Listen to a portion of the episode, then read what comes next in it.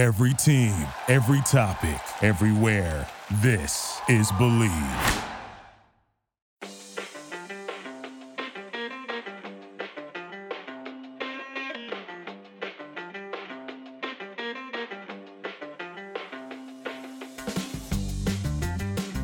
Welcome to another episode of Revolution Recap, coming to you after the report from the Boston Globe that some progress may have finally been made towards a possible Rev Stadium in Everett. Unfortunately for us, there was also a game this Saturday that we have to talk about where the Revs fell 2 to 1 at the first place Philadelphia Union thanks to two defensive errors after the Revolution had scored a sec had taken a second half lead through a great Gustavo Bou goal. The loss leaves the Revs with a losing record 6 7 and 7 after 20 games. I'm Sean Donahue and joining me today is Greg Johnstone. Greg, how's it going? Uh, I'm doing great. I'd rather talk more about the stadium than the game. I think that's the first time in the history of this podcast I've said I'd rather talk stadium rumors than the game. But uh, another disappointing weekend for the Revolution and things not going in the right direction. After that great, in quotation marks, great uh, 10 game unbeaten streak, uh, two back to back losses to two teams that you really want to go out and give your best to. Uh, not not not great times for uh, Revs fans. Yeah, I mean, the, the, past two games have been against two really good teams. Philadelphia Union first place, New York City FC, obviously a very, very strong team. Um, and two losses to those teams wouldn't kill you if, if, not for the fact the Revs had already dug themselves in a hole. With that said, uh, the Revs led in expected goals 1.4 to 1.3, even with the penalty kick factored in. Um, and had a significant lead in expected goals prior to kind of collapsing in the 75th minute. Also outpossessed the Union with 56% possession. Um, you know, I, I, thought it was a really bad first half and a pretty good second half for the Revolution that was destroyed by two terrible defensive errors. Um, and with that, let's jump right into our key takeaways, which are brought to you by our friends at the Rebellion Supporter Group. Uh, be sure to check out the Rebellion on Twitter at NERebellion and on their website, nerebellion.org. Um, Greg, what, what was your takeaway from this one? I want to bring back a segment that we had earlier in the season where every time after a Revs game, every time after a Revs loss, someone just would always ask us where we were on hitting the panic button and where we were on the scale of 1 to 10. And I remember back in the day oh, it's March, it's April, there's a lot of season to play. I'm at about a six on the panic scale or a five on the panic scale. I'm not too worried. I'm gonna I, I'm gonna bring back the panic button scale, and I'm gonna put this at about an 8.5. And I'm not hitting the panic button, but I've tested out the panic button and I've opened up the case and my hand is hovering around it. Um, not necessarily because the Revs have lost to Philadelphia two to one. Philadelphia was the favorite going into this game. I'm not super upset about the fact they lost two to one and expected goals were kind of even. If you look at the stats, if you look at how they played most of this game, it was great. But uh, we have another loss here where the Revolution are dropping points because of stupid plays because of bad plays. They can't hold leads. They make defensive errors late in games. They don't seem to be closing out games, which is what they kind of specialized last year. And if you look at Philadelphia specifically, I think the Revolution on their best day can go toe to toe with Philadelphia. They should have beaten Philadelphia back in May um, over Memorial Day weekend, but thanks to an Omar Gonzalez error, they ended up drawing that game. They probably could have won this game, uh, but a Petrovic mistake on the corner kick and then a Henry Kessler penalty kick those led to two goals. And you can only write off boneheaded mistakes for so long until it becomes a trend, and you have to kind of accept that this might be who the team is. Uh, there was a stat earlier today, I think it was from Tom Bogert, who uh, he he said that the Revs have dropped 24 points in games in which they've held a lead, and that's by far the most in the league. Um, that's not really a playoff team. That's not uh, that that's not something that playoff teams do. They don't drop points after ha- holding leads, and there's a very very big difference between 2021 and 2022 Revolution.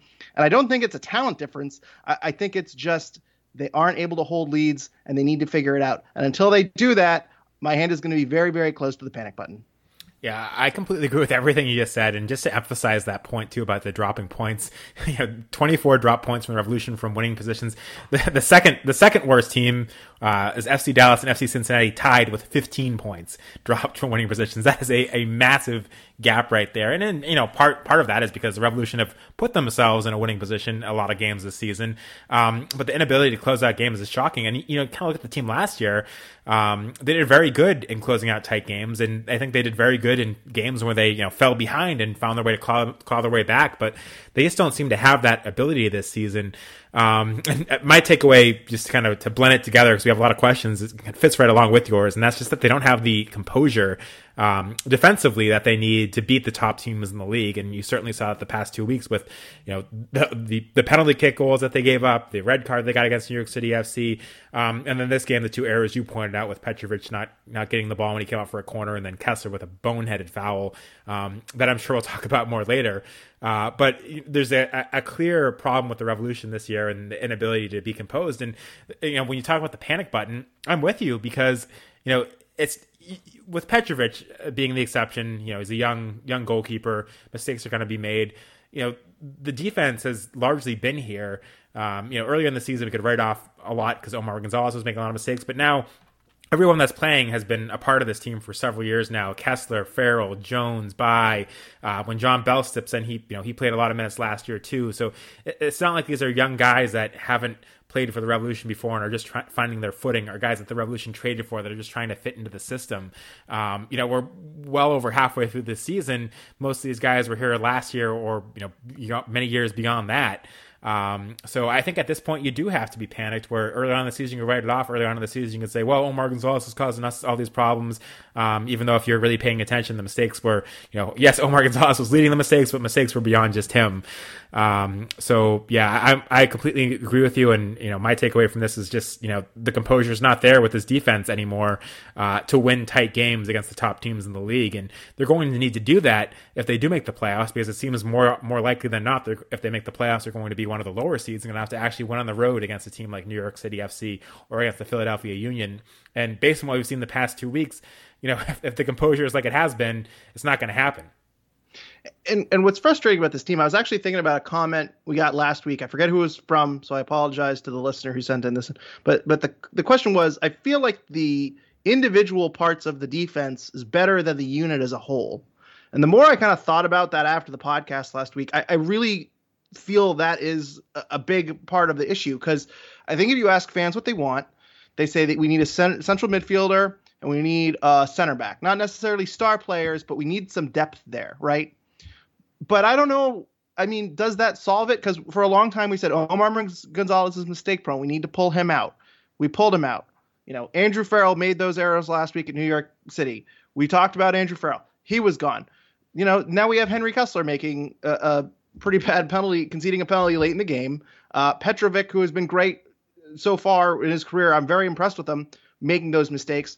Um, you know, I, I wonder I think composure is a, a, very good way to put it because it just seems like this is a team that the talent and the ability is there. I kind of said this last week where I think the variance on outcomes of this season for the Revolution is wide ranging, where this could be a team that might be a serious cup contender or they could miss the playoffs.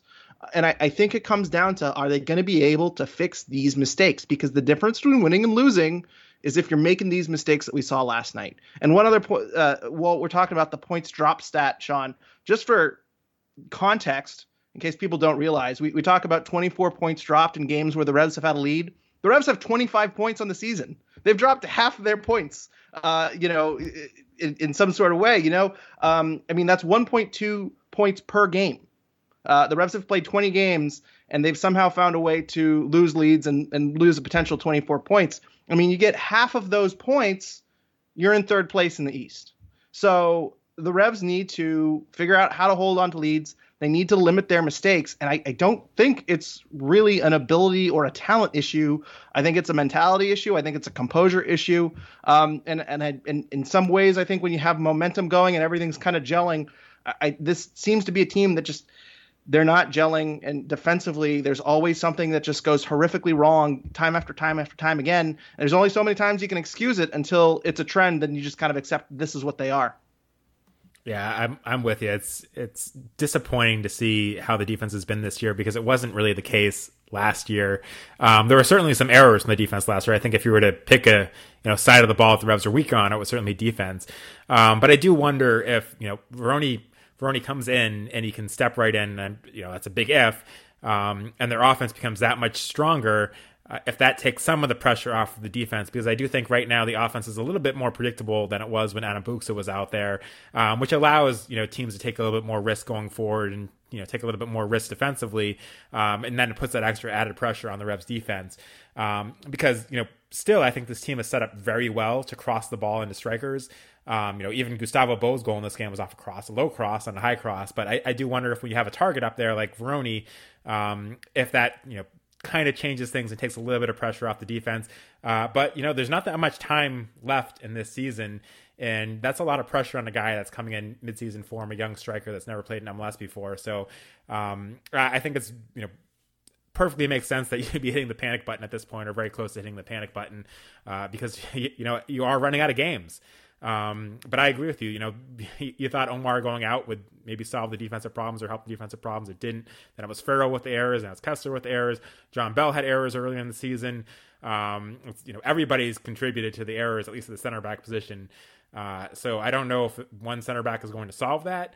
Um, I do think it wouldn't hurt the Revs to add depth at center back or add another guy that could compete for a starting spot there. I do think that's a need, um, but I don't know if that alone is going to fix the Revolution's problem. I think there's you know the the composure issue is something that um, you know I would like to say that Bruce Arena should work on a training, but I I don't know how with you know guys that have the experience level of um, you know, even Henry Kessler at this point has played a lot of MLS games.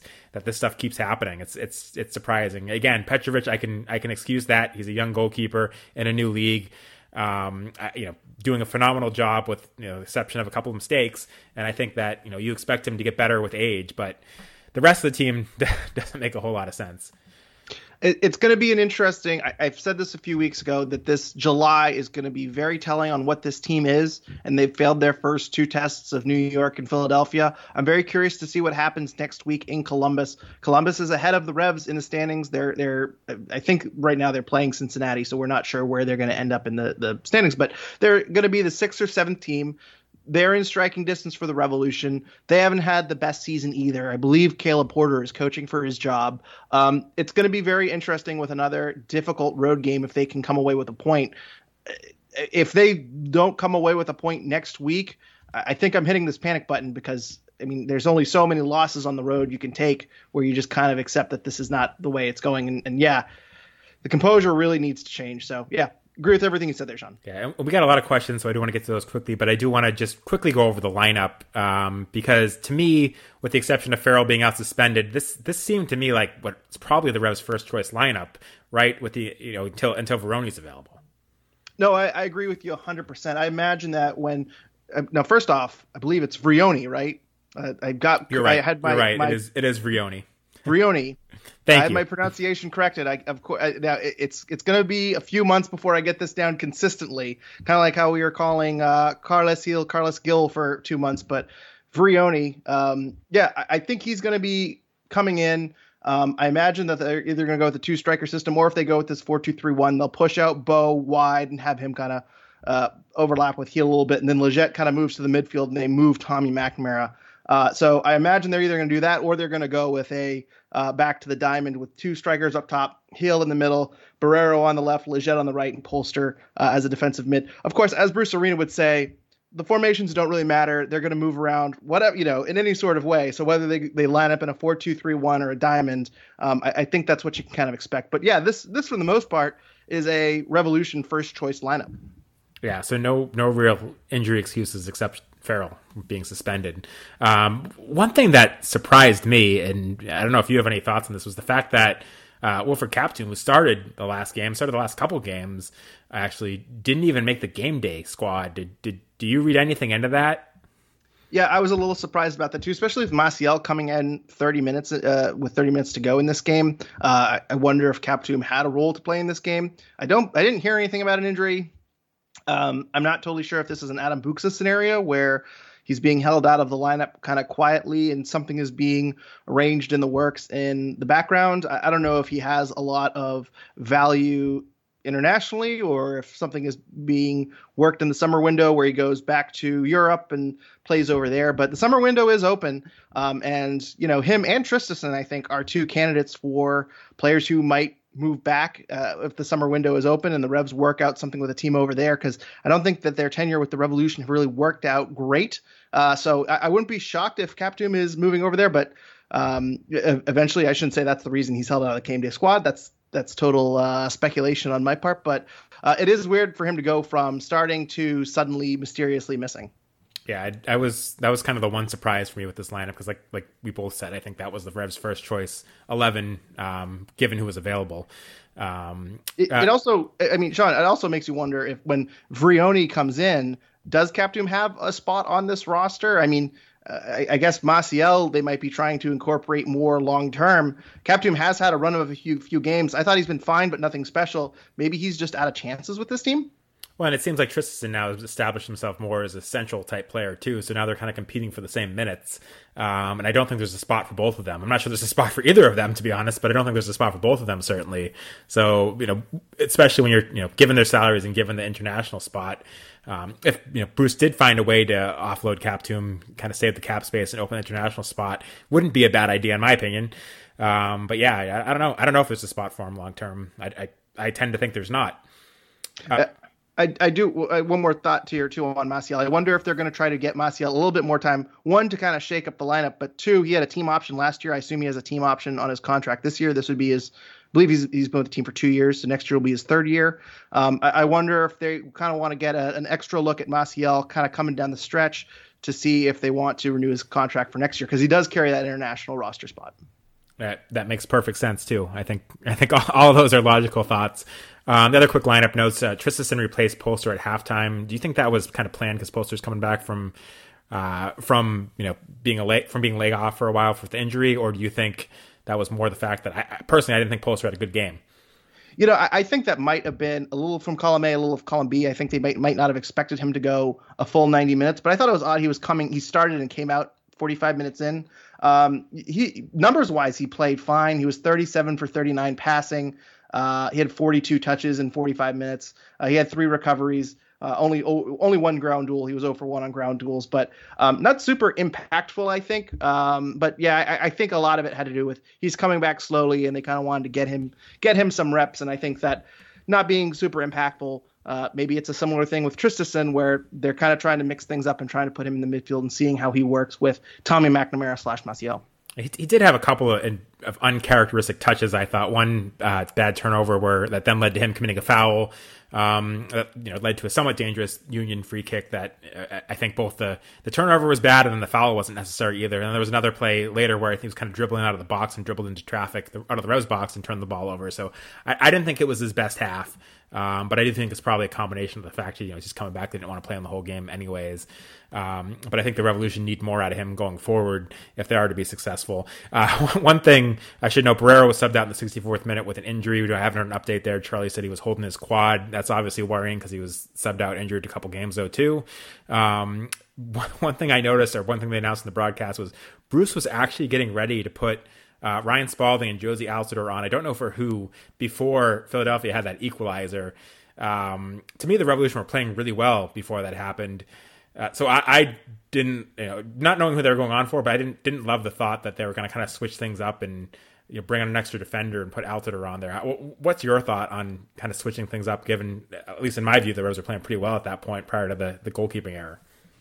Yeah, uh, Spaulding is the really interesting choice because I don't know where you would put him other than for DeJuan Jones. I don't think we've seen him on the left wing so far. I know he's played a little bit of left wing at Revs too, so I think it's possible that maybe they want to kind of put him as kind of a winger with kind of some defensive instincts in front of DeJuan Jones to hold the lead and kind of play conservatively.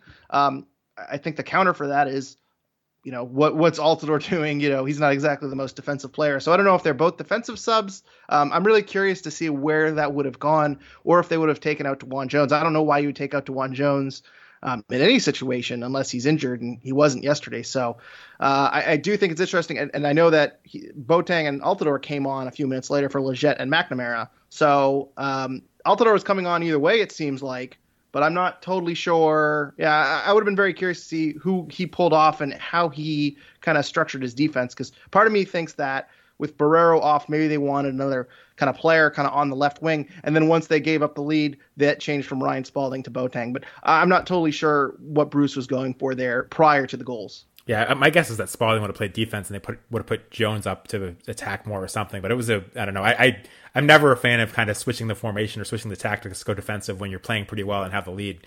Uh, but it, we know Bruce has done that a few times this year. Um, and, that, and how have the results been? right, exactly, exactly. It has not worked out well. Um, just a quick note: Bruce did blame Petrovic and Kessler for the two errors on the goals. Um, he excused Petrovic as being a young keeper, saying those things happen, but Kessler he said should be better at this point, which I would agree with. Um, any thoughts on the fact that Bruce called these guys out publicly?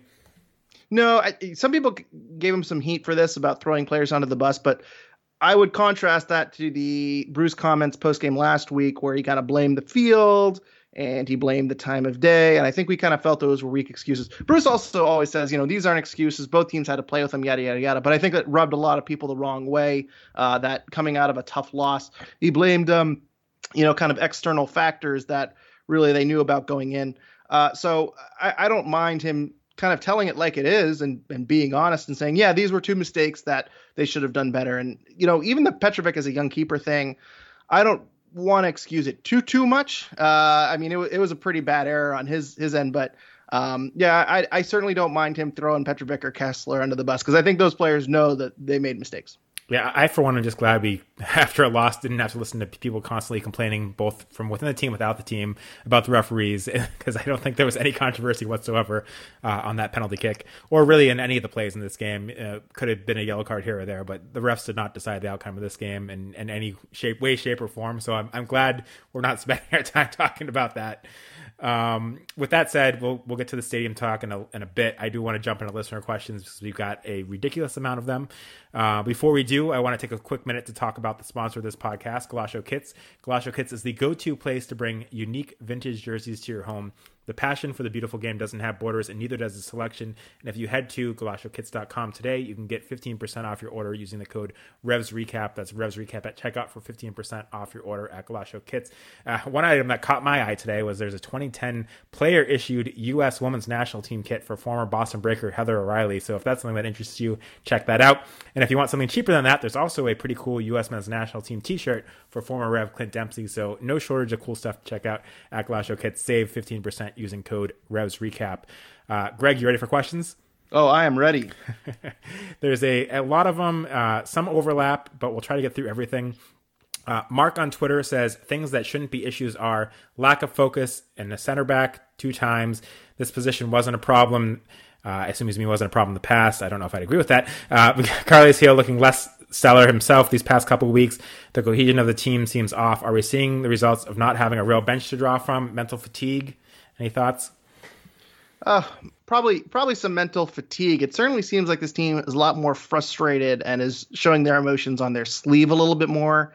And it really goes back all the way to that Charlotte game where Carlos is, is yelling at Bruce Arena. I mean, it seems like the team has been very chippy this year, and the, the cohesion does seem off. I think we talked about that a little bit earlier in the, the show. Oh, and also we can talk about Jozy Altidore getting fined by the Revs, um, which uh, David Goss said on his show that uh, Jozy Altidore had a meeting with uh, the coaches and they seemed to sort things out. And he was told by the coaches that he's still in their plans, but he still received a fine for uh, apparently his actions at New York City FC, which we talked about uh, last week. But uh, overall, there there have seemed to been a, a lot more of these kind of little tiny things that have kind of been going wrong for the Revolution that is just very uncharacteristic. So I, I, think it might just be a mental fatigue and kind of pressure building on this team that had high expectations and now they're fighting for a playoff spot. I, I don't think the bench has a ton to really say. I mean, they have Boateng.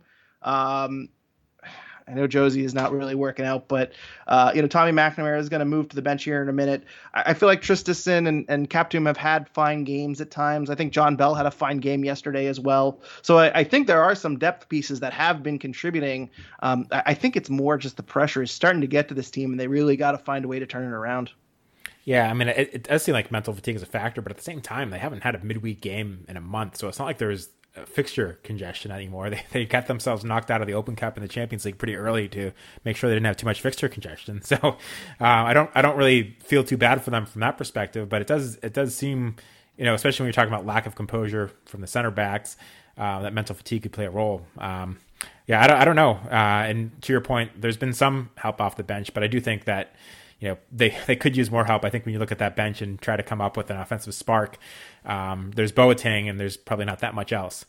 Um, and you mentioned Jozy and getting fined, so that's a good segue to the next questions that we have. We have three questions about Jozy that are kind of coming at it from all over the map on opinions here. Uh, G on Twitter says throwing Jozy out there in that game makes no sense. He's shown to be useless as a sub, and he's just here to collect a paycheck and complain.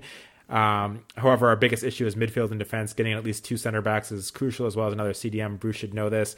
Uh, Mike Kennedy wants to know our take on Jozy's performance, and Andy from Revs Nations has a positive look where he says, "I thought Jozy looked energetic in his li- limited minutes today. That's been my biggest complaint by, with him so far. Thoughts on his game?" Yeah, well, I'll take uh, Andy and Mike's question first. I thought this was a better performance from Jozy than some other times. Um, going, you know, I, I, feel like we've done this from time to time where we say, yeah, Jozy looks better. Uh, he, he, looks, he's got some pep in his step and he's kind of holding up the ball well and passing around. That's great. Um, but you know, we'd like a goal. Uh, he kind of, now it's a 10 minute performance, 10, 15 minute performance from Jozy. So it's not a ton to take away from, but I, I don't really like him in this role completely. He doesn't have a ton of speed. Um, he, he doesn't really add a ton as a super sub. It seems like in this role uh, until he starts scoring a goal or, or making it, you know, make, making a real impact. Uh, I, I think this is just what we're going to get. So I, I, thought that, yeah, in terms of energy, maybe the Kumbaya meeting with the coaches kind of helped. I, I thought this was one of his better performances. He was six for seven on passing. He created a chance. He had nine touches in about 15 minutes. It was fine, but you know it it, it was technically a better performance from Jozy last night.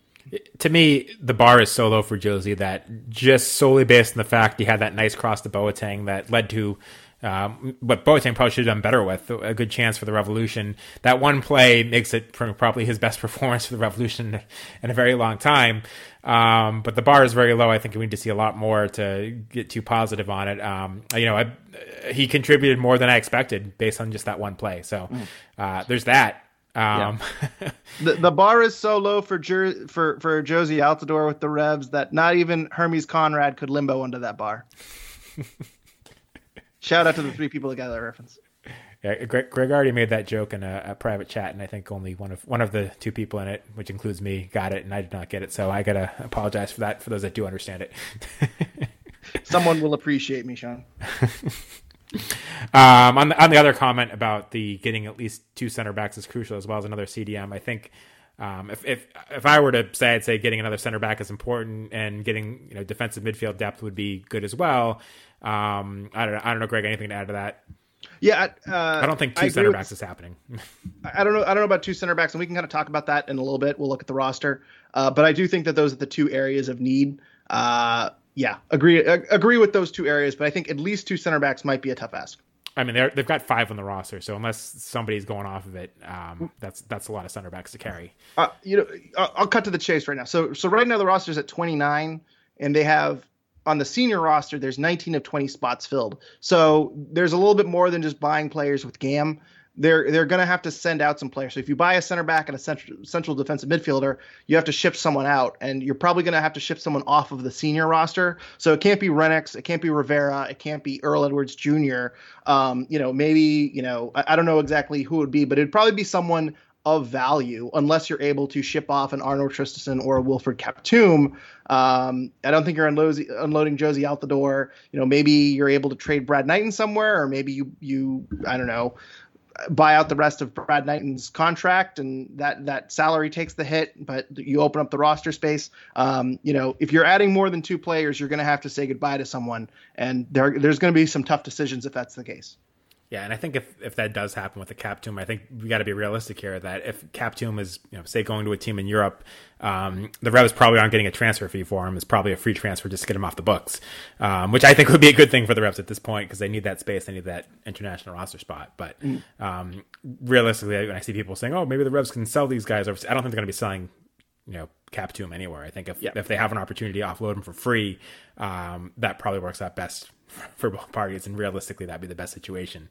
Yeah, there's a handful of guys like AJ De La Garza where if you can trade them for a fourth round draft pick, you you know if you need the spot, you do it at the stage. But there's a handful of guys like Jozy De La Garza, Omar Gonzalez, Kaptoum, uh, Traustason, you know, I don't think there's any value in a transfer fee or getting GAM or anything like that. So it might be a situation where the Revs are going to have to look at someone like, you know, Matt Polster. He's got a team option next year, but then his contract's done. If a team comes calling and asking for him, and you know you get a pretty solid center back back, do you make that trade? Like it, it might get to that level where someone of value on the senior roster might have to go in order to get what you need. Well, and uh, just the, I still think they're carrying too many goalkeepers on this roster between mm. Earl Edwards, Brad Knight, and uh, and you know, Petrovic, and then mm. I'm gonna I'm gonna botch the, the, the rookie's name that Jacob uh, Jackson Johnson. Yeah, we'll, we'll, we'll throw them all out there so we, we can't be wrong. Um, you know, four but, goalkeepers on the roster is a lot, and Brad Knighton is taking up a senior roster spot. So if the Revolution need a senior roster spot, um, you don't want to you know do something wrong by Brad Knighton. He's been a great servant of the team. You want to you know give him an opportunity to go somewhere that he wants to be if that works out. Um, but you know I've mentioned before he's he's from North Carolina. If if Charlotte needs a backup goalkeeper or needs a, a, veteran presence, and you have an opportunity to kind of move him for a late round draft pick just to open up a senior roster spot because you're carrying four goalkeepers, you know that's not the the worst option either at this point uh, mm. in his career, I would say. So that that's something that I think you know maybe the Revs look at if that if that opportunity exists, and I do think that Brad Knighton's you know been such a good servant to the team that you don't want to do something at this point in his career that you know he's not interested in. So uh, only if that works out for all parties. He also seems to be the third string. So I, I it, it sounds weird to say it like this, but you know if you buy out a player mid-season, that money and, and, potentially, you know, I believe an international roster spot count, uh, or no, no, sorry, the salary counts against it. It would open up an international roster spot. It would open up a senior roster spot, but the salary still counts against the cap. Maybe there's a situation where Brad Knighton doesn't want to move, but he's, as I say, he's he's not in the game day roster at this stage. Earl Edwards is is getting the backup call. You know, if you need a roster spot, do you cut him a check and open up that roster spot? I mean, I, I think that might be a mechanism that they just go ahead they take the hit to the salary cap and just open up a spot for whoever they bring in. Because you're right, they don't need four goalkeepers on this roster right now. No, and and like you said, if he's not even the the second choice, it doesn't make a whole lot of sense to be using a senior roster spot, um, you know, on on a third string goalkeeper. So uh, this one one thought, and if they really need a roster spot, not to drag it out, but it, it's really hard to see who you can trade at this stage because, as I say, there's a handful of people I named four or five that are probably just not movable within MLS. Right. Boat are you moving Boateng? Like that that that's what I mean. Like, would you move one a valuable bench piece and maybe you hope Rivera is able to kind of do what he does and and in return for Boateng you get some defensive help or some midfield help? Like that kind of that that's a risky move but I, I think they're going to have to roll the dice with something like that. So that's just an example of you know what might come down the line. Yeah, and that's and that's why I focus in on Knighton just because there aren't many good options, and he's on a relatively low salary and is potentially movable if you had to. Um, yes. Where those other guys you name, you know, unless again, unless um, you know Kaptoum has an opportunity to go back to Europe or something and was willing to to you know mutually terminate his contract and leave on a free. Um, yeah, I don't. There's not. I don't think he's tradable within the league. I don't think you know Traustason maybe, but probably not tradable within the league. Um, Jozy and Omar definitely not tradable within the league given their their salaries. So um, just just trying to be realistic with the options, and that's why Knighton, given the situation, kind of makes some sense. He's also on a contract through the 2022 season. So if there's a team, you know, um, Bill Hamid is out for the rest of the year, you know, could you toss in Knighton on a deal or something like that? I, I don't think D- DC's selling pieces, so that's a kind of a bad example. But you know, if someone needs a keeper or someone needs a backup keeper, you're right. It's a cheap, you know, expiring contract that I think a lot of teams might be interested in. Uh, but as I say, I, I, think that removes a lot of the human element uh, right. out of it, and you, you certainly don't want to do Brad Knighton wrong. Yeah. Um, we have uh, a lot of questions about the Revolution's playoff chances and things like that. I'm going to read them quickly. Randy LH wants to know what odds will you give that the Revs missed the playoffs this year? Obviously, roster wise, we shouldn't, but nothing about our season that suggests that we can get past our defensive lapses and inability to finish games. I think we'd finish ninth, barring some sort of miracle, Randy says. Um, Nathan Whitcraft on Twitter says, If I were a betting man, I'd wager this is not a playoff team. More road games and home games left, and any Revs have not shown they can close out games. Uh, Locomotive Cran Flag FC says, "Will we make the playoffs?" and why? And why is the answer no? And Traeger Girardi on Twitter also says, "If the Revs don't make any moves, where do you think this team finishes the season?" So a lot of negative thoughts there, and people that don't think that thinks there's a good chance the Revs don't make a playoffs. Uh, what do you think the odds are the Revs miss the playoffs this year? I'm gonna go about to make the playoffs, I honestly am going to say it's more likely than not that they'll make the playoffs. I just think there's too many teams in front of them that we are just better than. I think we're better than Cincinnati. I think we're better than Charlotte. I think we're better than Miami. I, I just think we're better than all three of those teams. And those are the three teams you need to pass to get into the playoffs. Now, Atlanta's behind the Revs. Somehow Chicago is two points behind the Revs right now. Uh, so in theory, those teams could could leapfrog the, Reg, the Revs. But I'm looking ahead at the schedule. There are still some wins on this schedule. There are still some three point games on the schedule for the Revolution that really shouldn't even be in doubt. They're at home versus DC United. They're at home versus Chicago. They're at home versus the Galaxy. That's a win. I know the Galaxy are in seventh place right now in the West, but they're coming across the country. We should beat the Galaxy at home. Um, they, they have a game against Montreal at home. That might be a win. That's not a sure thing though. They go on the road. They finish the season on the road in Chicago. Chicago's out of the playoff picture. I could see them not taking that game very well. Uh, they play at home against Atlanta United. Um, I, I, I, make them the favorites in that one. So there are some games here that they should come away with a win. Um, so uh, I, I again, I think the talent is there. It's just the the focus and the inability to prevent mistakes that has really been their downfall. I think they're going to turn it around. I'm hopeful. I'm certainly in the glass half full kind of side of things. And I just think there are too many teams ahead of them that are going to fall down just naturally because they aren't that as good as the Revolution. So uh, I'm, I'm going to put this around 55% as of right now. Yeah, and I hate to to just repeat what you said, but I kind of agree with that. I think this team is more probable than not to make the playoffs, but I also think of, of, in the the likeliest scenario, I think that right now, if I was to look at this team, I think they'd be a low seed in the playoffs and lose in the first round, and it would be a, very short postseason um, is the most likely outcome. And then Vrioni could change things if he really steps up or if the defense figures it out. There's a lot of ways that this could go. Um, and I think any success the Revolution have relies on them being healthy uh, because overall this year they haven't been as healthy as they were last year. Um, you know, I talked about before, I think they were unusually healthy last year, and I think this year it kind of caught up to them a bit. Um, and having success and making the playoffs, I think relies on them being relatively healthy the rest of the way, or more healthy than they've been to start the season. But um, I'm with I think 55% right now is is probably about where I'd put it to make the playoffs. Um, just, just b- before we get cursed Revs, though, I just want to say I wouldn't be shocked if they missed the playoffs. I want to make that very clear, just so in three months when they miss the playoffs, I don't have like people tweeting at us about how dumb we are. I, I, I think there's a real problem with this team. I mean, fifty-five percent is not great odds. no, I, I, I, understand that. I, I want to make that clear to our listeners. Just, I want to be, I want to make that very clear to cursed revs that fifty-five percent is not great odds. I just want to be very, very clear about that. Um, I, I also think too, while you're mentioning Vrioni, you know, if he comes in and doesn't perform right away, and and getting to Traeger's questions, if they don't make any moves I, I think I might lean 55 no, 55% no. I, I think I'm under the assumption they're going to make a move and they're going to improve this team.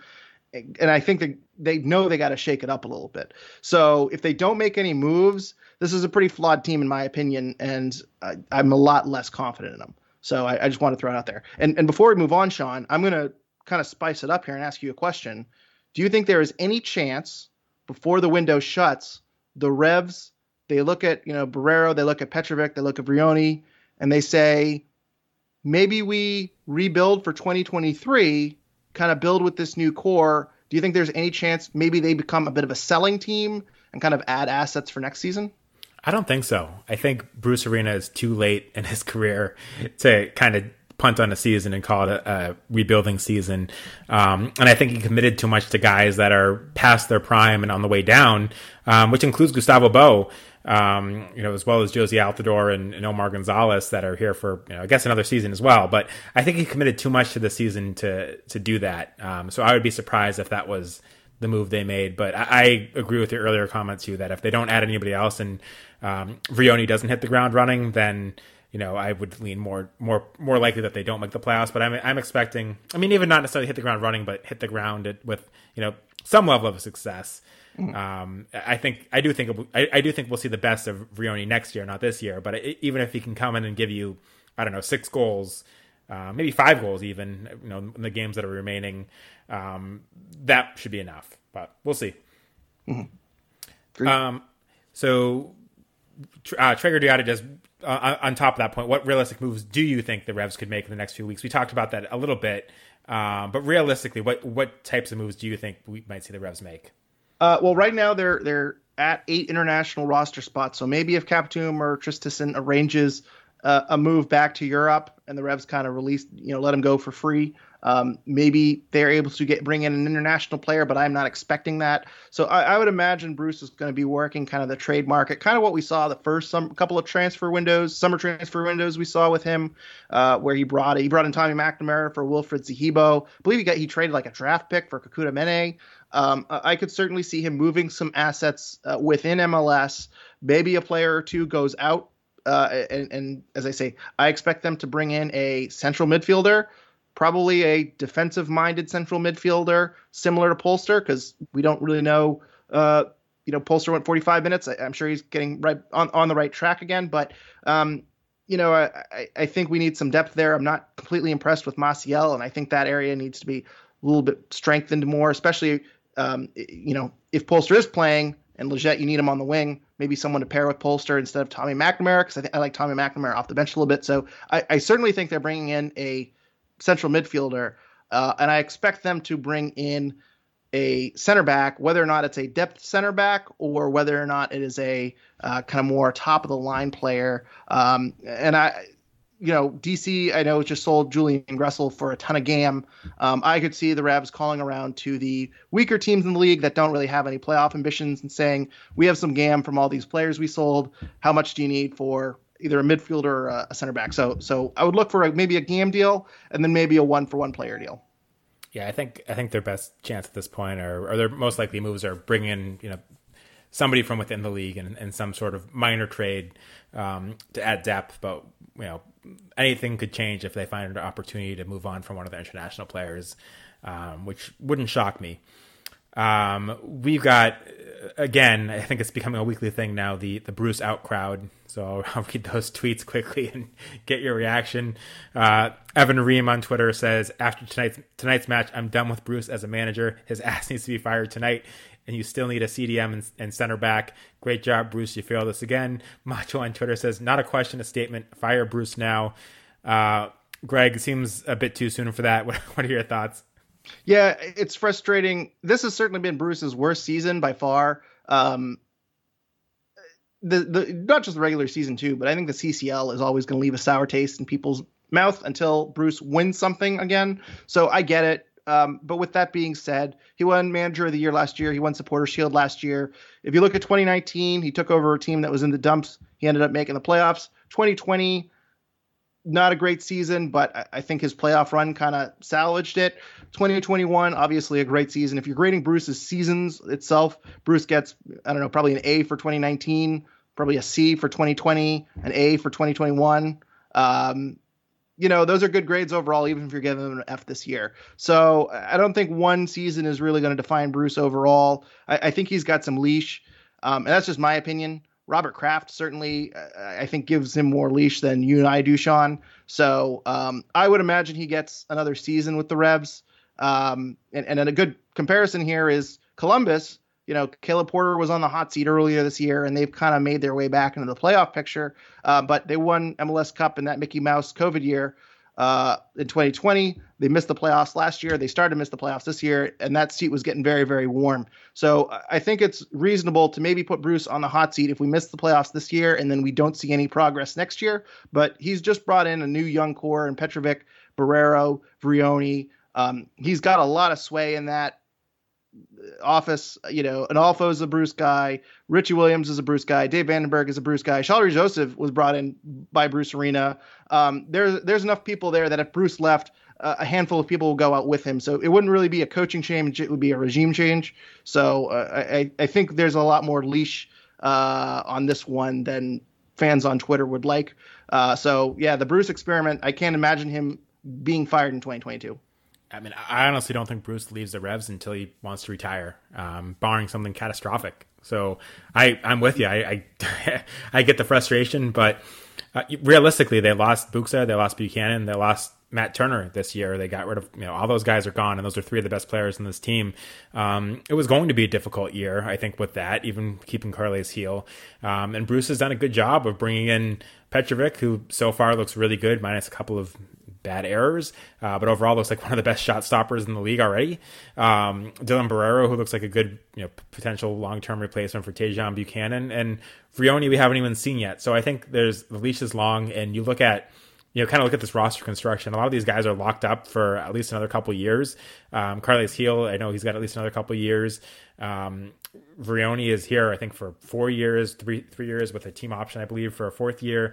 Um, so really this is Bruce roster Bruce's roster. If you if you were to change coaches you know they're stuck basically with the same roster. The DP spots are full. Um, it would be very hard to move on for Bruce and I think it would be a mistake. I think he's got a long leash and yes the season is very disappointing but this season barring something catastrophic is, is not going to get him fired.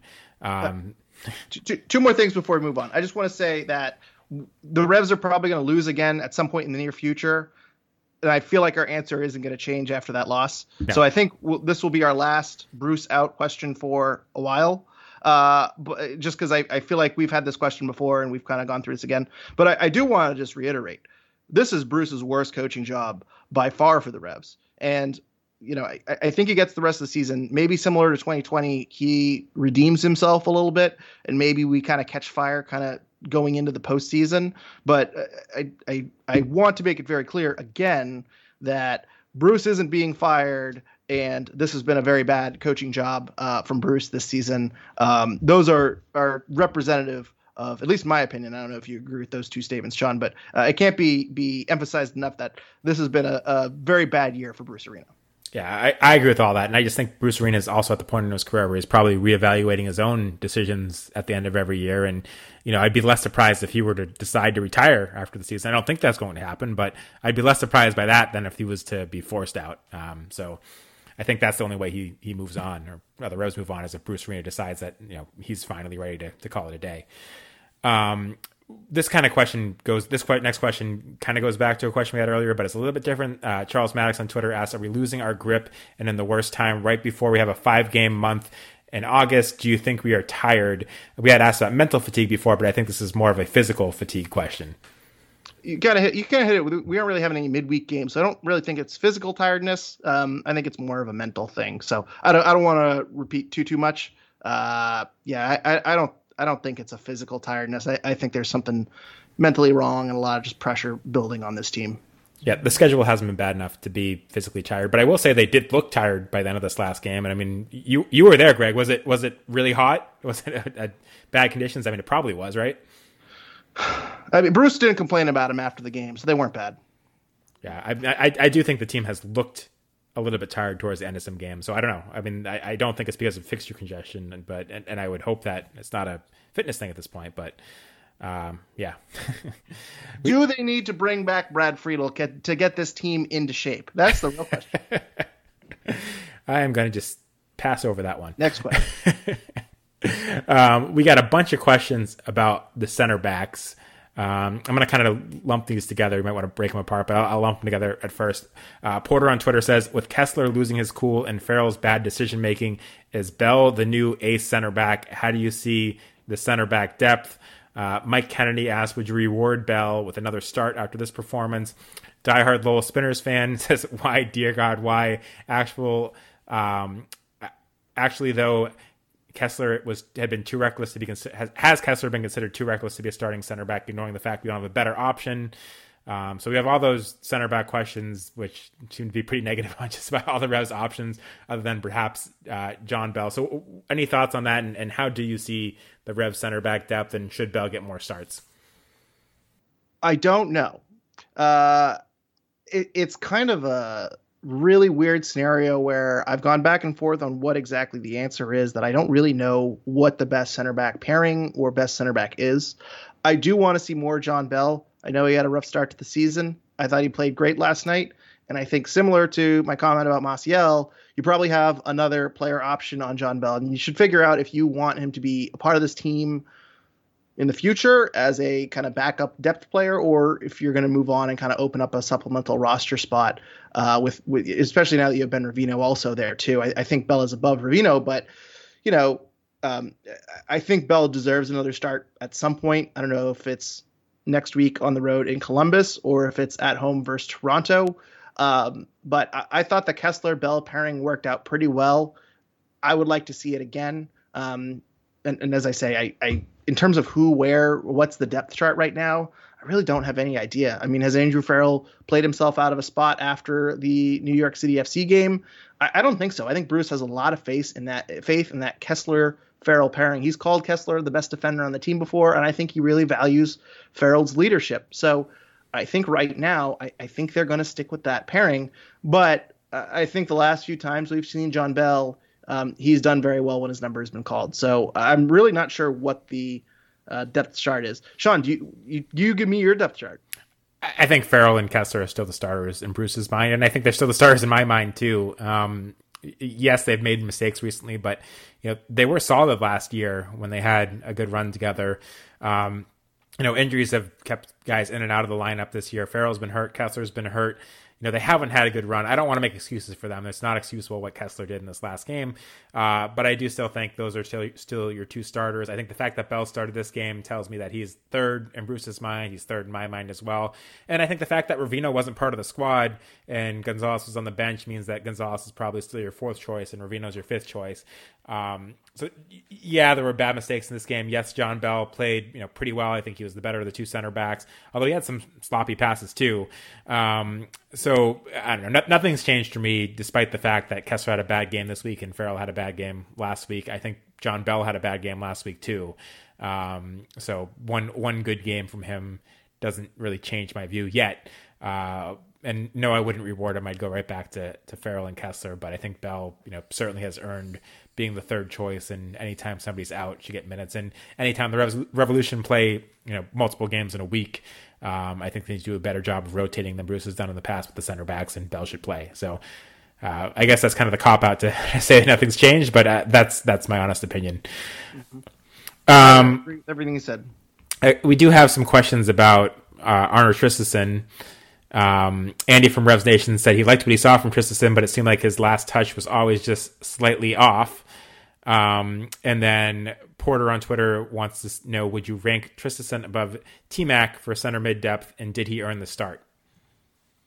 Uh, did did Traustason really have that big of an impact on this game last night? I, I, I, don't know. I wasn't overly impressed with Traustason. I don't think the central midfield depth chart moved too much, and I think in the end, Lletget is going to be moving back and taking McNamara's spot regardless. So, in my mind, I I, I still would put T Mac above Traustason. Um, but Traustason, I, I, mean, we've we've seen some good moments from them uh, overall. So it, it's a little bit indecisive. I think it's neck and neck, but I think I'd still rather go with McNamara. I mean, I thought the game was better in the second half when Traustason came in for Polster. Um, other than those two errors, I thought the Revs played better with Traustason out there. But I, I, also, in saying that, I still don't think Post. I mean, uh, Traustason had that amazing of a game. He he had a couple of moments, but um, overall, you know, seventy percent passing accuracy, which is just about the worst on the team. Um, I don't think he even had all that many touches uh, in his time. Yeah, 17 touches as a central midfielder is pretty low even for 45 minutes. So, um, you know, I don't I don't think he anything really changed. I thought he was you know decent, but I don't think anything changed. I I agree with you. I think you know McNamara has kind of shown more in his time here to earn those minutes over Traustason, but um, I don't know. No, nothing's changed in my mind on that one. Also, uh, before we move on, just wanted to once again congratulate Tommy McNamara on his contract extension with Sean ignored two weeks ago. my bad, guys. Uh, but I do I do think I do think Tommy McNamara is probably still the the starter until we see a switch where like like Greg said, Lletget potentially moves back to that spot. Although I don't think Lletget um, I don't know. We'll see what the we'll see what the lineup. I don't want to d- dig too deep into that, but we'll see what the lineup happens. But I do think that you lose something defensively when you swap the Jet for T Mac, mm-hmm. and I think that could come back to bite the Revs if that is what happens. Uh, mm-hmm. Sandra Lawson doesn't really have any questions. All I know is the game is more exciting and we look more threatening when Boateng is in. In an ideal world, maybe he'd be a super sub. In the real world, I want to see him on the field before Traustason or Altidore, um, who she also says is useless. Um, I, I, agree with that. I, I, I would have liked to seen Boateng come into this game sooner. I think he's you know kind of the one guy on the bench that does kind of change the game when he comes in agree. And actually, I think our next question too talks about uh, Boateng. Why isn't he getting more minutes? Uh, why yes. isn't Boateng getting more minutes? Let's let's hop right into that one too. Let's combine these questions. I want to Good point. yeah, Emily uh, on Twitter wants to know why he's not getting more minutes. well, he's being used really as a we're down and we need a goal, and I think he plays that that really well. There have been some times he's kind of played 90 minutes and he doesn't have the same impact as uh, an impactful sub.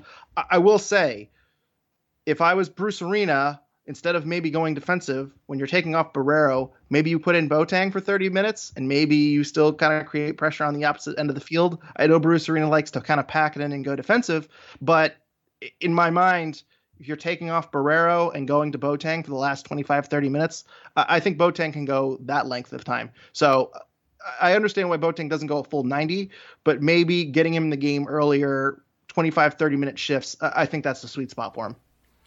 I completely agree. It couldn't have said it better. When I see Bruce making those subs that are more defensive, you know, it gets back to my takeaway about the lack of composure, and I'd rather see the Revolution stay on the attack because when they are inviting pressure on the defense, even when they have numbers back there, that's when mistakes happen. So um, I would have liked to seen Boateng come in sooner. I would have, when Borrero went out hurt, I would have liked to seen Boateng go in there. Um, and really quickly, Porter on Twitter wanted to know: Does it worry you that Borrero can't stay healthy for 90 minutes? Uh, until he has a serious injury, I'm going to say no. But I, I, don't remember him ever, ever, reading about any injury history in Brazil. Um, I believe this is a minor injury, um, although we've not heard an official word yet. I'm sure we'll hear about that from the midweek press conference. Um, I, I'm, not super worried about it just yet. Um, and I also kind of wonder if Bruce is pulling him because he is young and new and wanted to kind of shift to a little bit more defensively as well. So I'm not I'm not hitting the panic button on that. I mean, I don't love that a guy that's 20 years old has, you know, two of the last three games gone out injured.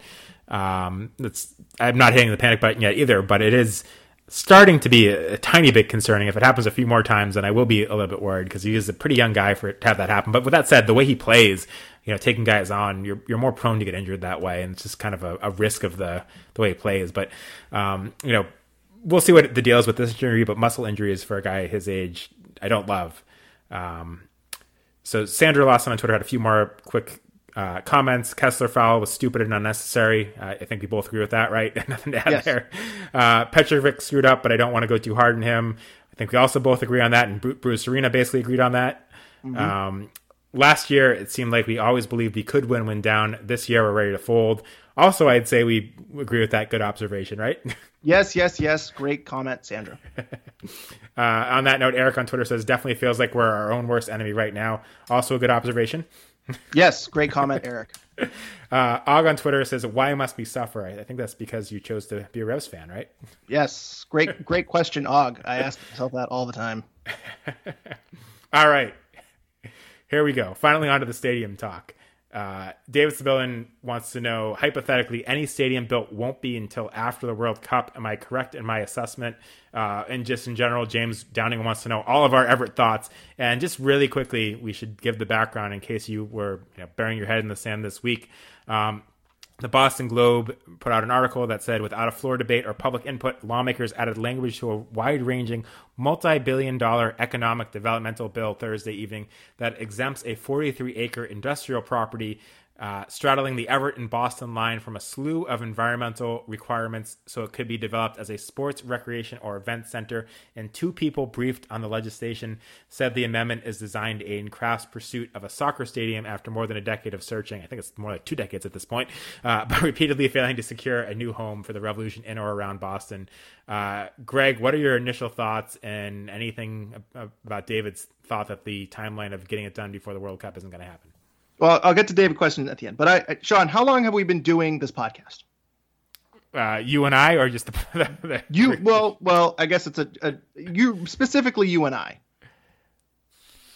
I. I don't even know at this point. It's been five right, years. It's a long time. It's a long time. It's a hypothetical question, but but whenever stadium rumors come up, we always kind of say the same thing, right? We're not going to believe this until su- substantial progress is made and there's shovels in the ground. And we, we've really dismissed everything that has kind of come up, correct? Yes. Okay, great. Rightfully so. right. I'm not dismissing this. I think that this article from the Boston Globe is the most significant story related to a soccer specific stadium since I have been covering the Revs, which goes back to 2014. Sean, you have been covering the Revs forever, and and I, don't know where this ranks for you, but I imagine it's somewhere near the top. Is this number one for oh, you? This is this is number one for me too. Yep. So let me. I've done this speech before. I want to tell you what needs to fall into place for the Revs to get a soccer-specific stadium. If you think about where the Revs play right now, Robert Kraft has a rent-free stadium He's not getting any public financing. So, in order for him to buy a soccer specific stadium or to build one, he needs some sort of incentive to buy. That kind of means that he's not he doesn't want to just build a soccer specific stadium. He it's a real estate play. He's going to want some sort of mixed use or retail or residential or lifestyle center, something along those lines. Patriot Place North. He wants Patriot Place in Boston. It's not just a, a field where, where people can play. He want it's a real estate play for him. So you need a the right size of land. 10 acres can fit a soccer stadium, right? Okay, well, he's going to want more than that. So you're going to need a lot more than 10 or 15 acres. He's going to want location. He's not going to build across the street in Foxborough. He could build, he has land in Foxborough to build right now if he wants. I know there was a story about you know, a Ford dealership being bought on Route One. Maybe maybe Kraft is going to buy it and build a soccer stadium. He's not going to build in he's not going to build in Foxborough because it's a real estate play. And why would he build a competing arena down the street? So he wants a, a Boston location for the real estate value. There are a number of hurdles involved in that. One, there's a scarcity of land. Two, you need a pretty solid location. And three, there's a ton of zoning and environmental restrictions involved. So what this story tells us is one, the zoning and environmental regulations, which sometimes is like building heights, uh, open space requirements. You know, if you have 40 acres, a certain acreage needs to be left open. Uh, wetland requirements if it's near water, which is the case here. It seems like this is all exempt for this this land, which right now is some sort of station. I don't know, but it's it's going to be taken down in, in mid 2024. It's 43 acres. It's in Everett. It's across the street from the Encore Boston Harbor Casino, and Encore has already revealed plans to open up a, I believe, a 1,700 seat arena across the street at Encore. So, if you're looking at this as Robert Kraft, the zoning and the kind of political re- thing has kind of been checked off. It still needs to pass the Senate and it needs to be approved by the governor, but this is in an emergency uh, spending bill, I believe. So this is essentially just pork barreling, where someone clipped on an amendment to a bill that's obviously going to pass. Um, and so, so that's a major check. It's near a casino check. I mean, if, if sports gambling is ever going to be legalized, being near a casino is going to be a plus. Uh, and you have a mayor who's really, really, really heavily trying to d- develop Everett as an up and coming city that is somewhat near Boston this checks off pretty much all the boxes. And the fact that you have two sources telling the Boston Globe that this is specifically for Robert Kraft and a soccer specific stadium, that is smoke. And where there is smoke, there is fire. So I don't know about the ownership or what kind of deal is being involved, you know, what, what the ownership and uh, you know what kind of, of deal is being created here but it's certainly very very possible that Wynn is going to help purchase the land with Kraft or you know some sort of development deal with Kraft where they build a soccer specific stadium and he gets a certain percentage of the development around the stadium or something like that. But it, it seems like Kraft is working with Wynn and he's working with the local politicians where this is a real possibility. Um, to the point, if if I if it, cursed Revs, I'm sure is listening at this point, but I want him listening to this next point if you were to ask me where we are on the football field, I would say we're about midfield right now, uh, in in terms of this being a real thing. And I also think Robert Kraft knows he's running out of locations. So um, most people dismiss all stadium talk. Do not dismiss this. John, anything to add? You know, you summed it up quite nicely. I, I, think you know people that have listened to the podcast and listened to me over the years know I'm one of the most skeptical people about Rev Stadium rumors. Um, and there's been a lot of really crappy ones over the years, ranging from the mayor of Fall River trying to say the Rev should play there, uh, to the one you know you mentioned about somebody claiming Robin Ford was selling their dealership and Kraft could build the stadium there. Um, there's a lot of crap out there. This is actually there's something to this one. Um, this is the first one in a very, very long time, and the furthest along one ever, I think, um, or at least the most exciting ever as far as you know where this is at um, to come through. And there, there's something to this, and it's something worth monitoring very closely. Um, there's still a ways to go. I'm still not going to you know be overly excited or be too hopeful until um, a lot more progress has been seen.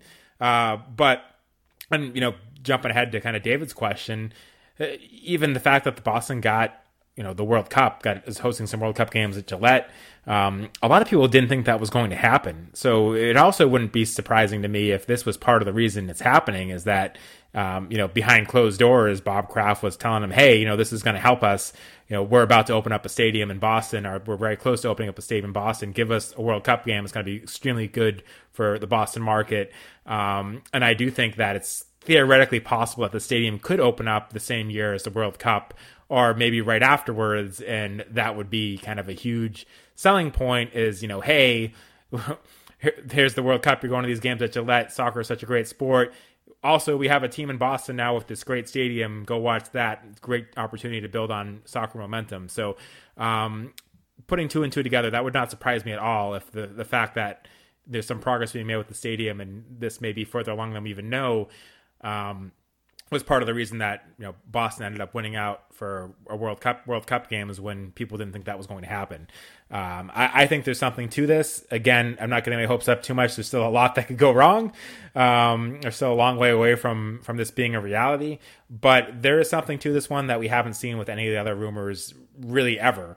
Um, so that is certainly something to pay attention to, and this is you know the first one that I wanted to spend some time talking about because there, there's some legitimacy to this, uh, and it's it's very exciting. And is is Everett, you know, as ideal as downtown Boston? No, but realistically, where were the Revs going to ever be able to build a stadium in downtown Boston? And some of the you know options that were thrown out there that were you know might have been in Boston weren't as good as this, or you know were just as far out from the actual downtown as this is.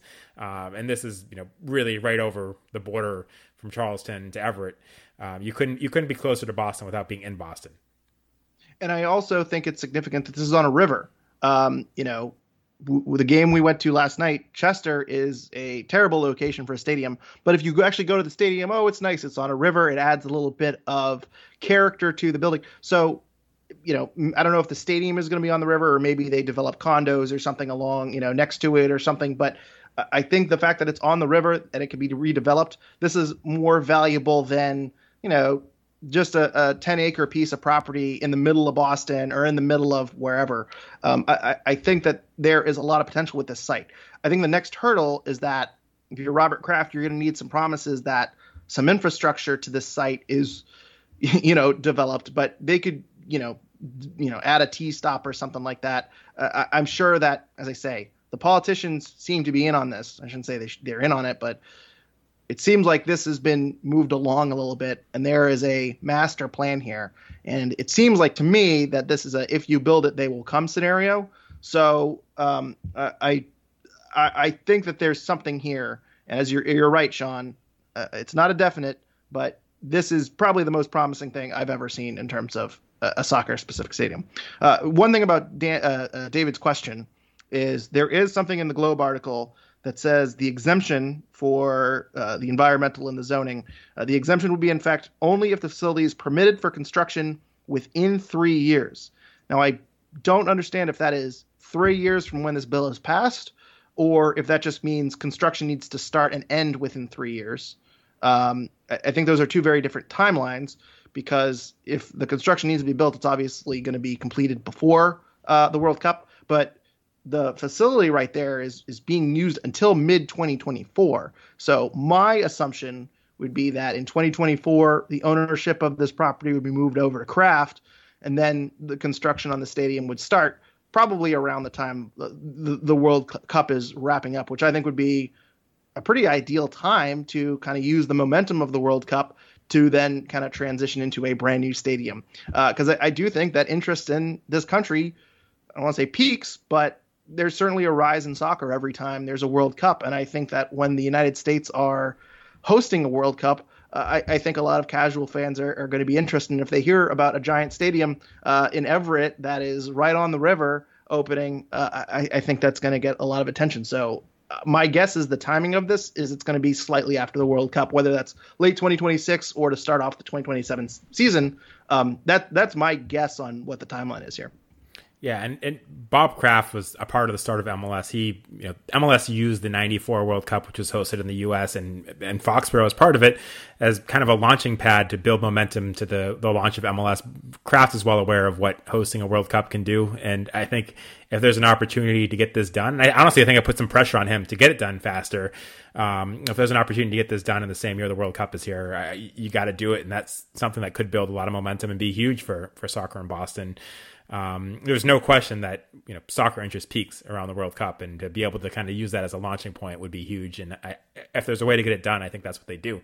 Um, but again, a long way to go, and this is something that Greg and I will be monitoring, and I'm sure we'll be talking about again if anything else happens. But uh, very exciting news, and you know we're both skeptics generally, and the, I think the fact that we both think this is something means it's probably something. And and as I say, just to repeat, the fact that they're on the record sources saying that this is specifically aimed at Kraft and a soccer specific stadium, this all seems very, very intentional.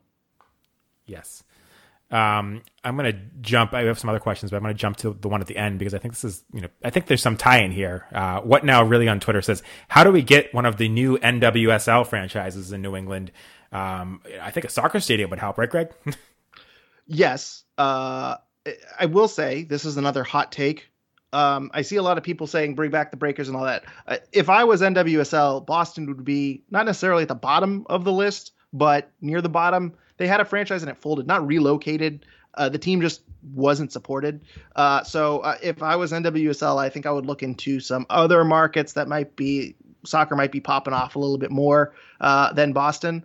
Um, but overall, franchise fees for NWSL, I was looking it up the other day it's like three to five million or five to ten million. I mean, it, it's not in the eight digit range. Um, I think the Washington Spirit sold for 35 million, and that was seen as a massive overpay because there was kind of some fighting in between uh, co-owners.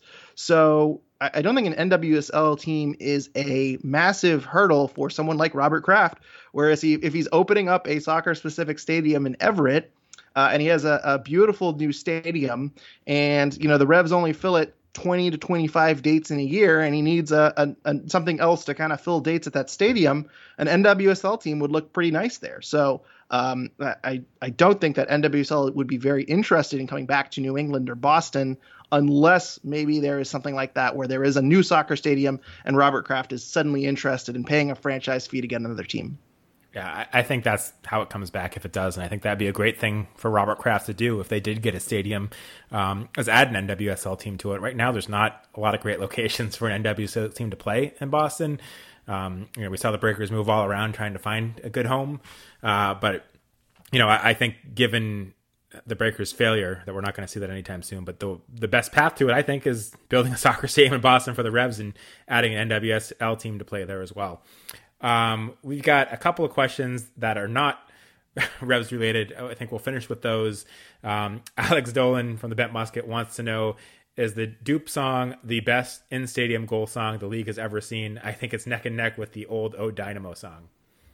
Uh, well, it was the worst uh, song last night. I would say I uh, certainly did not like that song last night. Uh, I will say too, this old O Dynamo, uh, old Dynamo song uh, is not to be confused with the Houston Dynamo Mike Jones rap, which was played a lot between 2007 to 2011 at the Bryant University campus, specifically in Townhouse B4 our senior year. But uh, no, uh, I, I, guess so. It's certainly one of the more recognizable ones. Sean, what, what comes to mind for you?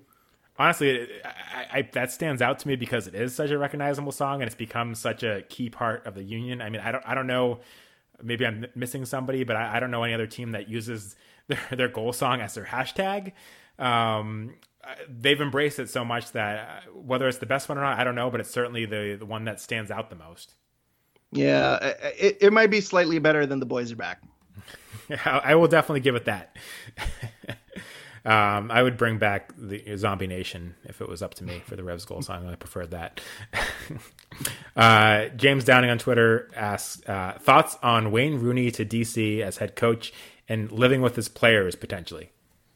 Uh, I think it's pretty interesting uh, that Wayne Rooney is coming back to DC, and I wonder how long that is going to be a match. Um, he he seems like he wants to progress his career as a manager, and his family is staying in England. So this kind of strikes me as a bit of a cameo, uh, maybe kind of a, like similar to a Thierry Henry tenure in Montreal, where he's there for a year. It's kind of exciting, it's kind of interesting, and then he moves back to England uh, and, and kind of continues his career there. So um, I don't know if he's going to be able to turn around DC that quickly. Uh, it is interesting that he came in and immediately shipped out Julian Gressel. It seems like he is compared to some other managers who are more familiar with how it works in Europe. Uh, I think Wayne Rooney shipping off Gressel to a Western Conference team for a lot of GAM strikes me as he's expecting a rebuild and he knows how to rebuild in MLS, uh, and, and, that GAM is valuable. So um, it's interesting, and I wonder if we're going to see more pieces selling, being sold off Maybe that benefits the Revs, maybe not. Uh, but uh, I, I, found it was very, very interesting that he's uh, kind of starting this rebuild, even though he's not really going to be there that long. So I'm I'm curious to see what the vision is there uh, and what he does. Um, I, I I'm not going to gamble on his success, but he might you know take a team that's not very talented and lead him to the playoffs and then run off to England if he can. Um, I, I don't know. I don't have high expectations for Rooney, especially with not very much backing from that that ownership group right now. Uh, in terms of living with his players, apparently there's a story that he's considering living with a few of his players. Uh, to me, it's a little weird. Uh, to me, it's a little bit weird. His family's not coming over, so he might be bunking up with an assistant coach or something. And apparently, he's talking about living with one of his players. Uh, I think that's a little bit weird and uh, it's certainly going to be very awkward if he ever throws him under the uh, the bus in a press conference, similar to what uh, Bruce Arena did with Kessler and Petrovic last night. So, I think I think the idea of living with your players, and I don't know if there's actually any truth to that because it was the Daily Mail that I think reported it, um, is bizarre and not a good idea. Uh, for the very reasons you said, it's kind of hard to criticize somebody and then go back and be in the same house with them. Um, just very awkward. But agreeing with you, I don't think it's a long term play for Rooney. Anytime somebody comes over and isn't taking their family with them, it doesn't seem like they're fully committed to it. Um, and just the fact that you know his wife was openly very critical of living in DC and didn't like it and didn't like her family living there. Um, it's weird to me that he's back and back in DC, but uh, it seems like a short term thing where he's you know very focused on kind of building his manager resume and you know hoping to use this to launch himself to bigger and better things and not hoping this to be a long term project. But mm. I don't know, like like Greg said, it's kind of a rebuild there, so it's a weird fit. But um, you know, he's a big personality, and I'll be interested to see how it works out. it's a very it's a very odd fit, and and I think he could be a success in MLS because it, it seems like he knows what to do, uh, but I don't think he's going to have the time to do it. So it's a it's an awkward fit yeah, uh, interesting. Not something I expected to happen. Uh, last question from James Downing. Thoughts on the Philadelphia Union sporting director Ernst Tanner's comments about the LAFC signings? He was not too pleased that LAFC signed Gareth Bale and Giorgio Chiellini as TAM players. Sometimes when you say the quiet part out loud, uh, you know, the boss man doesn't really appreciate it. I, I, I think Ernst Tanner was right in what he said. And, uh, yeah, he, he probably shouldn't have said it though, because I think Garber is there, there's a lot of hush hush. Uh, yeah, these rules are being bent. Um, I don't want to get too too heavily into it, but the Athletic did a, a podcast, uh, I believe it was Allocation Disorder, where they they talked about, you know, the rules in MLS and how a lot of GMs sometimes break the rules unknowingly and the rules are too complicated and all this. And, and they kind of did a survey of, you know, how many people, what percentage of MLS GMs knowingly break the rules, uh, and and they think it's a fair number of them. And I know that there was the issue with Inter Miami a few years ago where they just were very blatant about breaking the rules, uh, and they had the hammer dropped on them. But you know there are some stories like with Zlatan coming over to LA Galaxy, and I believe he was a TAM player, uh, but then a few years later he just happens to buy a stake of a soccer team from Sweden or something that the Galaxy may have been involved in, and you know, obviously Miami, only, the only reason they got caught is actually because it was self-reported. Uh, so, you know, there's a lot of money off the books sometimes. And I think for Ernst Tanner, it's very frustrating when you're arguably the best general manager in MLS to just see LAFC get these players come over as TAM signings. It, it's a bit of a I understand LA is a draw, but I, I, understand it must be very frustrating to kind of play within the role rules and play on a low budget in Philadelphia and, and not have the uh, best ownership group in terms of you know spending money, uh, and then see LAFC kind of get these guys, and they're not even the designated players that they should be. So um, I, I, agree with Tanner's comments uh, in saying the the quiet part out loud, and uh, I wasn't surprised he got fined. Yeah, I, I agree with all that. The only thing I will say is, you know, it's, it's good for the league overall to have these players coming in. Um, so I'm not surprised that they find ways to make it work. Um, but at the same time, you know, when you're the GM or sporting director of Philly, or when you're the sporting director of the Revolution, um, the deals that these guys might agree to to live in LA are not the deals that they're going to agree to to live in Philadelphia or Boston. So, you know, whether or not rules are violated, um, I think the frustrating thing is the reality that some of these big name stars might want to play in LA or New York or Miami. Um, but, you know, Philadelphia, Boston, even as big cities, you know, and certainly more so places like Columbus and Austin are, you know, are not going to be able to draw those names um, that the LA's, Miami's, and New York's of the country and of the league are able to bring in. Um, and yes, it's frustrating, and yes, it's kind of shocking that you know Garth Bale in particular. I think Chiellini's pretty old. I'm not too surprised he was able to come in on a TAM deal, but Garth Bale that shocked me that he came in on a TAM deal given the outrageous amount of money he was making over in Europe. Um, yeah, so I, I, get it, and I get why he was fined. Um, but I, I also think a lot of it is just the frustration that you know, hey Garth Bale is not going to go to Philadelphia unless you pay him, you know, significantly more than what LAFC is paying him, and probably an amount that's never going to work out.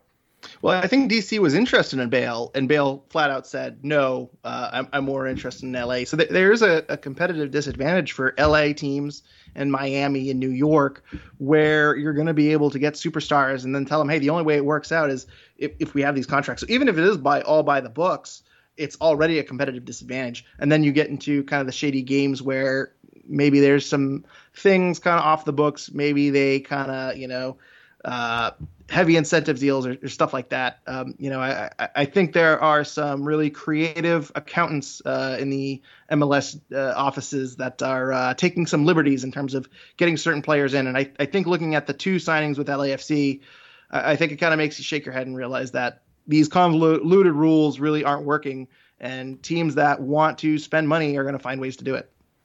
Yeah, and it, I remember when DC was rumored they were going to spend more money on on Bale than they spent on Wayne Rooney. So it, it seems like they would have given him a lot more money than he's making in LA, unless we, you know, unless unless there's some behind the table money going to Gareth Bale that we don't know about. Um, but personally, as a fan of the league and as a fan of big name players that you know still have something left to give and aren't you know 37 38 um, i am happy to see Bale in the league and i'm happy to see the way they you know made it work even if that does mean that you know the the the big name cities uh, or the big appeal cities like miami la and and new york get guys that the rest of the league can't.